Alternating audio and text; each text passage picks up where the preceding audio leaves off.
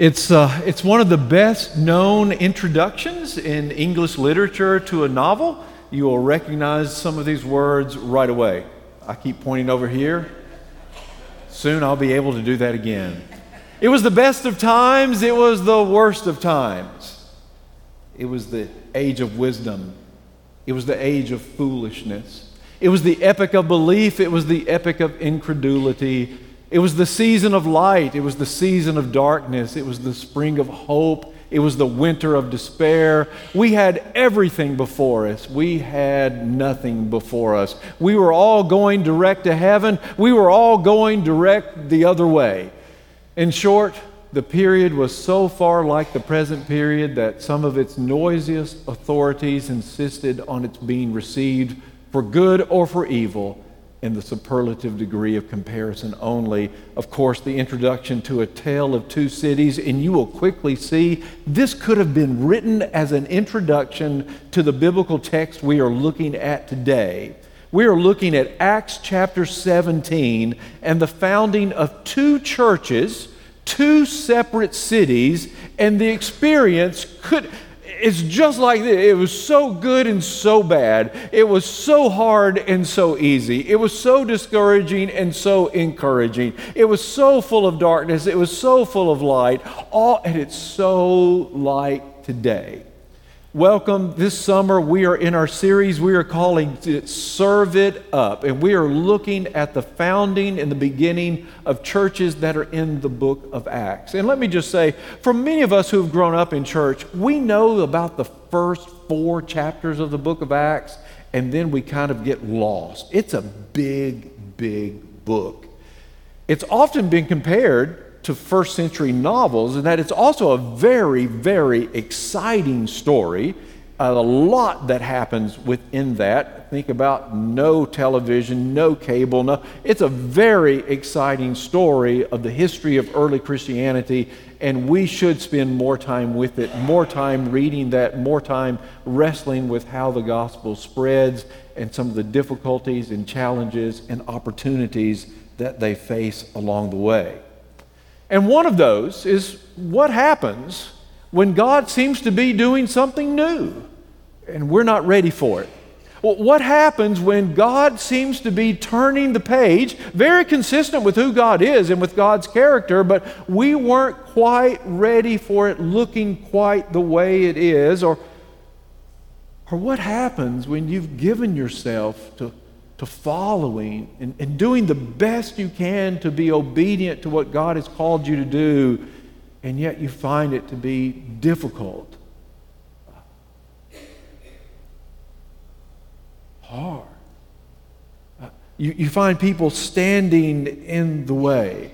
And so we return once again to the book of Acts. And let me just remind you one of the things we've experienced along the way, we, we saw this incredible founding of the mother church in Jerusalem, and we saw that church embrace the gift of the Holy Spirit, and then, and then they struggle. They struggle as opposition and persecution comes their way. They, they struggle with opening their doors being welcoming. They, they, they, struggle with the diversity that God brings to them. And it turns out it's part of that new group that comes in that's willing to go where, where God is sending them out the door and out into the community and out into the world, taking the story of Jesus with them. And so we turn to Acts chapter 17. This is the Word of God.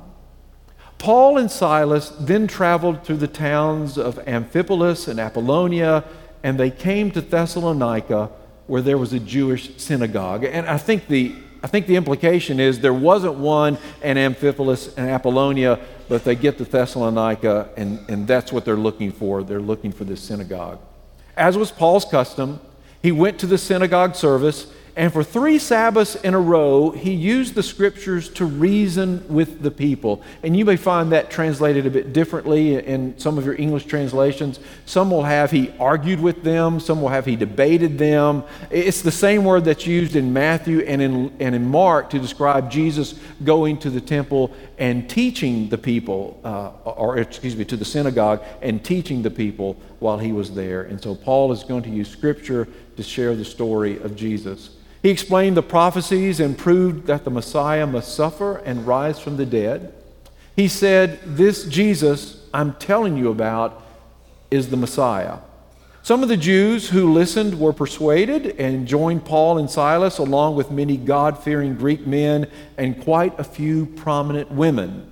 But some of the Jews were jealous, so they gathered some troublemakers from the marketplace to form a mob and start a riot they attack the home of Jason. And by the way, this is the first time we've encountered Jason. Luke tells us the story and mentions Jason like, oh, you all know who Jason is. You've heard the story. And probably the first readers knew exactly who Jason was. This is our first encounter with Jason. He must have been one of the early, uh, early converts as Paul comes into this community and preaches with them. Perhaps Paul and Silas are staying with him. Perhaps that's where the church is meeting outside of the synagogue and they are teaching. But they attack the home of, si- uh, of Jason, searching for Paul and Silas so they could drag them out to the crowd. Not finding them there, they dragged out Jason and some of the other believers instead and took them before the city council. Paul and Silas have caused trouble all over the world, they shouted, and now they're disturbing our city too. Excuse me. Uh, and Jason has welcomed them into his home. They are all guilty of treason against Caesar, a very serious charge, for they profess allegiance to another king named Jesus. The people of the city, as well as the city council, were thrown into turmoil by these reports. So the officials forced Jason and the other believers to post bond, and then they released them. That very night, the believers sent Paul and Silas to Berea. When they arrived there, they went to the Jewish synagogue. And the people of Berea were more open minded than those in Thessalonica, and they listened eagerly to Paul's message. They searched the scriptures day after day to see if Paul and Silas were teaching the truth. As a result, many Jews believed, as did many of the prominent Greek women and men. But when some Jews in Thessalonica learned that Paul was preaching the Word of God in Berea, they went there and stirred up trouble. The believers acted at once, sending Paul on to the coast while Silas and Timothy remained behind. Those escorting Paul went with him all the way to Athens. Then they returned to Berea with instructions for Silas and Timothy to hurry and join him. This is the Word of God for the people of God. A tale of two cities indeed.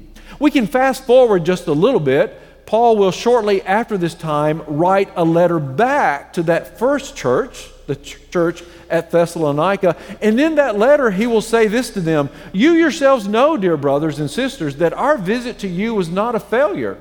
You know how badly we had been treated at Philippi just before we came to you, and how much we suffered there, yet our God gave us the courage to declare His good news to you boldly in spite of great opposition. And I'll just remind you a few weeks ago, before summer camp and vacation, that we looked at Acts chapter 16, where Paul goes to Philippi, and there he is there for quite some time, and he is preaching, and he and Silas are arrested illegally and beaten and left in jail, a, a, miraculous delivery, good news that comes out of that, the jailer's life spared, the jailer's whole household uh, turning and believing in Christ. And Paul is now reflecting on that. And when I read these two stories back to back as they appear in the book of Acts, uh, the first thing that comes to my mind is these, they can't catch a break.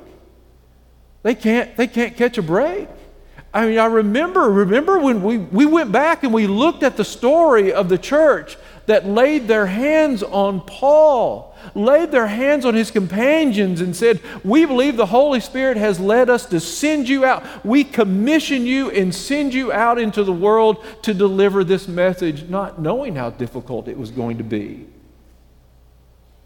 Not knowing how challenging it was going to be, not knowing he was going to be beaten and arrested not knowing when he gets to the next city that it's going to begin with conversations and walking through scripture and teaching and, and uh, some people believing and then suddenly it all just kind of turns upside down a group of people stirring up trouble creating a riot bringing them before the officials well, oh, part of it they've completely misunderstood, and part of it they get exactly right. What a threat they say. These people have turned the world upside down. That's the literal phrase that's there. They have turned the world upside down. It's right what they're doing. And they are a threat to Caesar. Now it's getting really serious. This whole sea, they take that really serious that there's only one King Caesar. There's just there's just one. And I've got to say, the people who are stirring up trouble, somewhere along the way, they have been listening and they got it right. They have been saying, wait a minute, Jesus is king. W- wait a minute. This is about a bigger story. This is about a bigger event. This is about something much larger than we have ever imagined taking place. They're right about that. Whatever part of the message they heard, whatever rumor they were told, whatever part of the dialogue, we need to hear it again. That's the threat they posed. Wait a minute. They're saying there's another king. It's Jesus. And that was a threat. It was a threat to their livelihood. It was a threat to their safety. It was a threat what's Rome going to think? And we need to chew on that for just a little bit. I remember as a child being taught, you need to invite Jesus into your heart to be Lord and Savior. How deep does that really run with us to call Jesus Lord? How, how deep does it really run to say, wait a minute, Jesus is King before anything else? before anyone else. That's my allegiance. That, that's why we spent 18 months going back and looking at the life and the teachings and the words of Jesus. That's, that's where they are. And so Paul goes through this story. Notice that phrase that, that the, it was necessary for Jesus to suffer and to die but he is the Messiah. It's the first time we have that in the book of Acts. And, and it may be something we're accustomed to. We see it every year. We celebrate Easter. But, but to think about that from their perspective, waiting for the chosen one, waiting for the anointed one, waiting for the Messiah, the one who's going to lead us back to the best days, the one who's going to set us free as the people of God, the one who's going to once again make God the true God. And you're telling us he was arrested and didn't put up a fight? You, you're telling us that God let that happen? You're, you're telling us that? And it's, it's interesting. It's not the first time we're told that Paul goes back and uses the Old Test, what we call the Old Testament. We have many of those already in the sermons that Paul has presented in the book of Acts. And the story is, is clear it's about God choosing his people. The, the, the story is clear. It includes slavery in Egypt and being set free. The story is clear. It included the Babylonian exile and God setting them free. And the story is clear that along this way, suffering has been the pattern. A suffering God with his people, a God who walks with them every day a God who understands. And crucifixion and resurrection are a part of that story. So here's something to think about. How did they respond?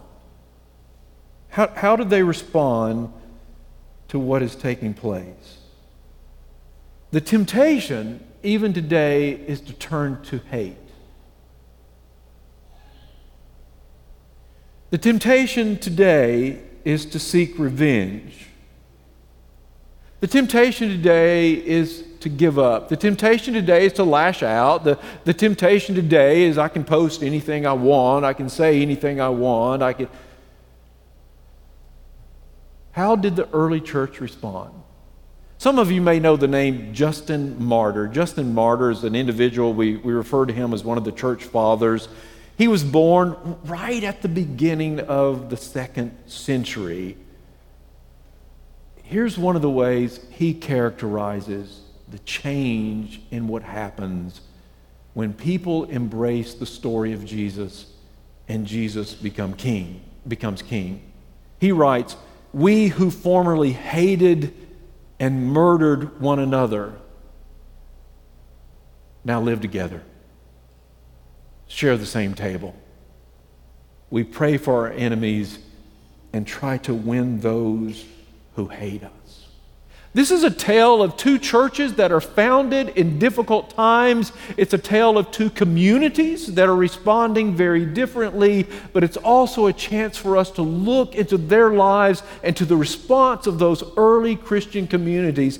How did they respond to opportunities and difficulties? How did they resist anger? or deal with their anger? How did they resist the desire to hate or to seek revenge? Well, we'll come back to the letter that Paul writes to them a little bit later, but the power of the gospel is also the power that leads to reconciliation. It's a power that's ultimately grounded in the power of God's love, for God so loved the world that he gave. And we have the opportunity as the people of God who live in a nation that just seems so divided to model a different way we have the opportunity this week to respond differently. You, have the opportunity when you have conversations to turn it from hate to love. You have the opportunity this week, instead of joining in name calling and, and running people, you have the opportunity to bring in another way, a better way, a way that Jesus did, a way that Jesus modeled and it turns out a way that the early church embraced seriously, even though it meant difficulty for them in their lives.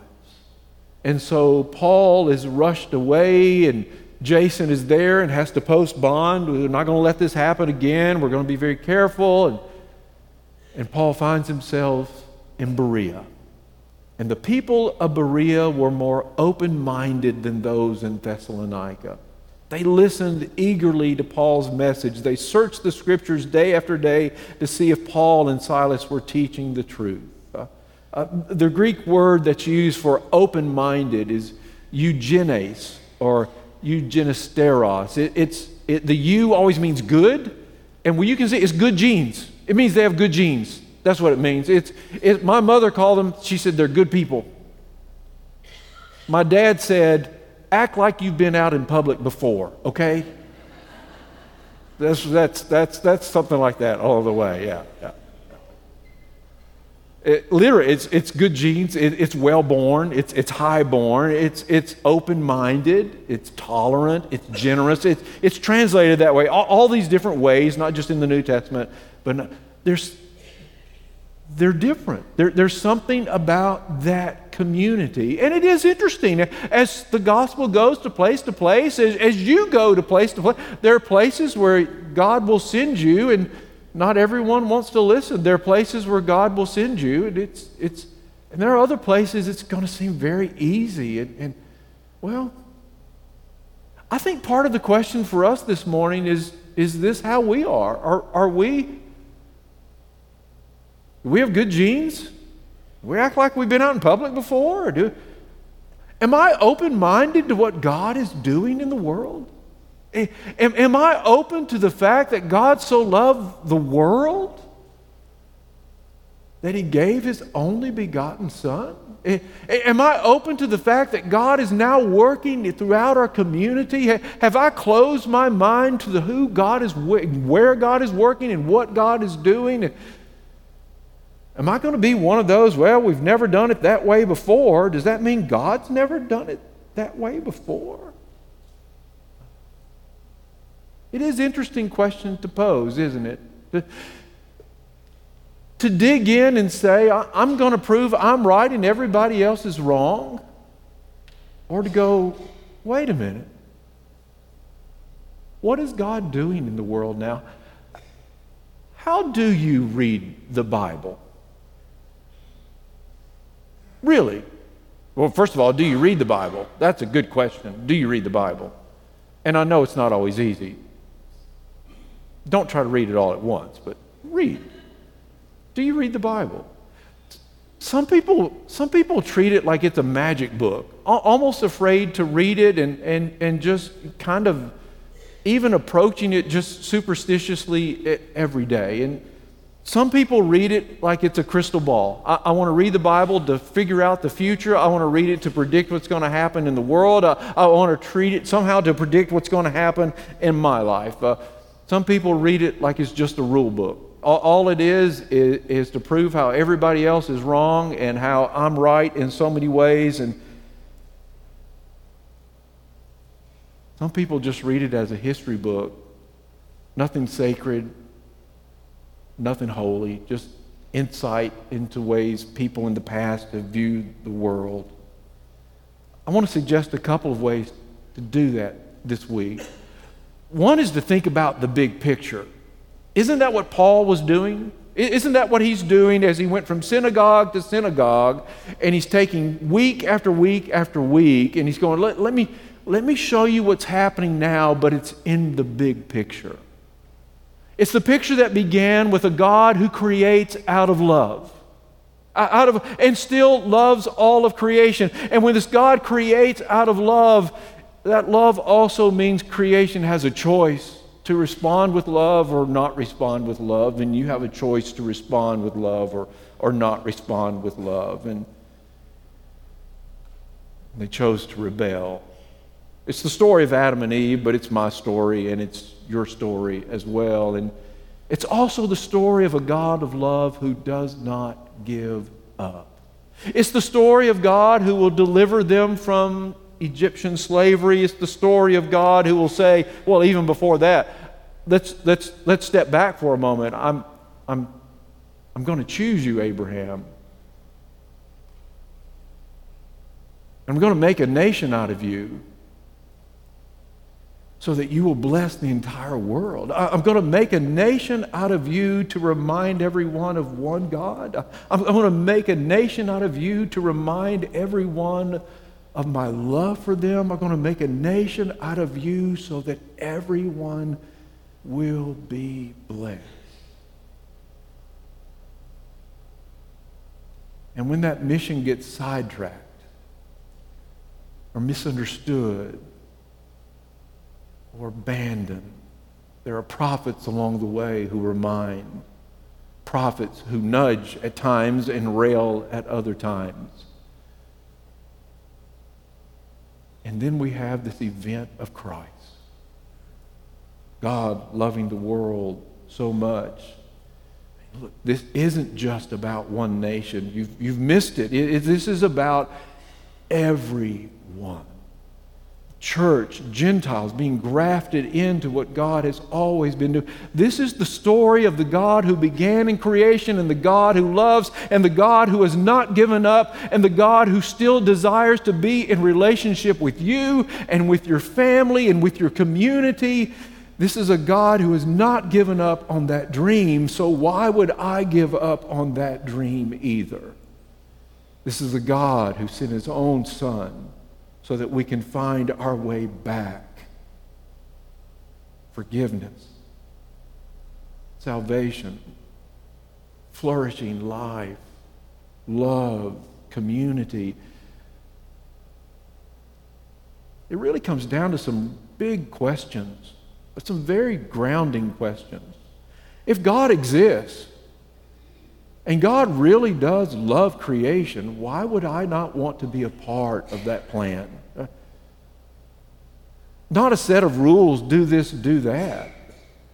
This is the best life you can imagine if you'll live as I designed you to live. So there he is. Philippi, Thessalonica, Berea, teaching, preaching, some open minded people asking, searching, listening.